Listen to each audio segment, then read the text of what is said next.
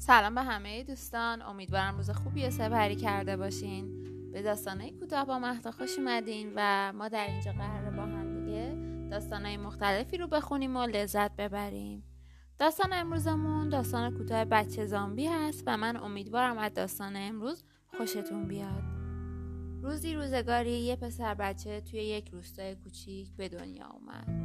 رنگ پوستش خیلی سفید بود.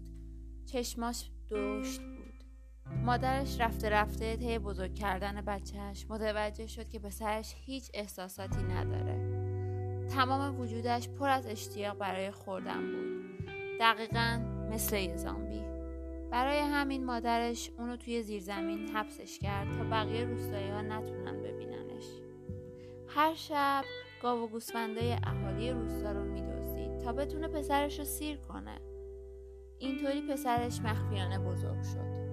یه شب مرغ دزدید شب بعدش هم یه خوک و چند سالی به همین روال گذشت. یه روز یه بیماری مصری شیوع پیدا کرد و باقی حیوونا رو از بین برد.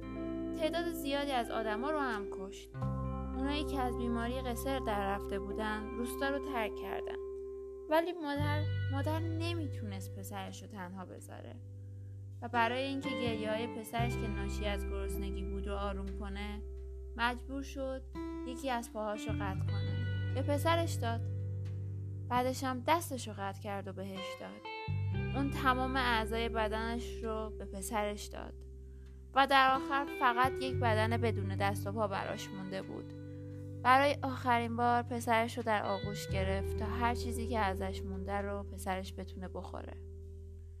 پسر مادرش رو تنگ در آغوش گرفت.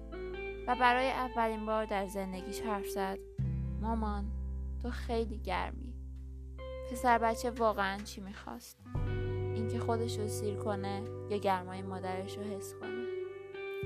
داستان امروزمون تموم شد و من امیدوارم شما سوال و سالم باشین. اپیزود بعدیمون ایشالله داستانه شادتری باشه. امیدوارم بتونید پادکست رو به دوستاتون معرفی کنید. تا اپیزود بعدی سلامت باشین.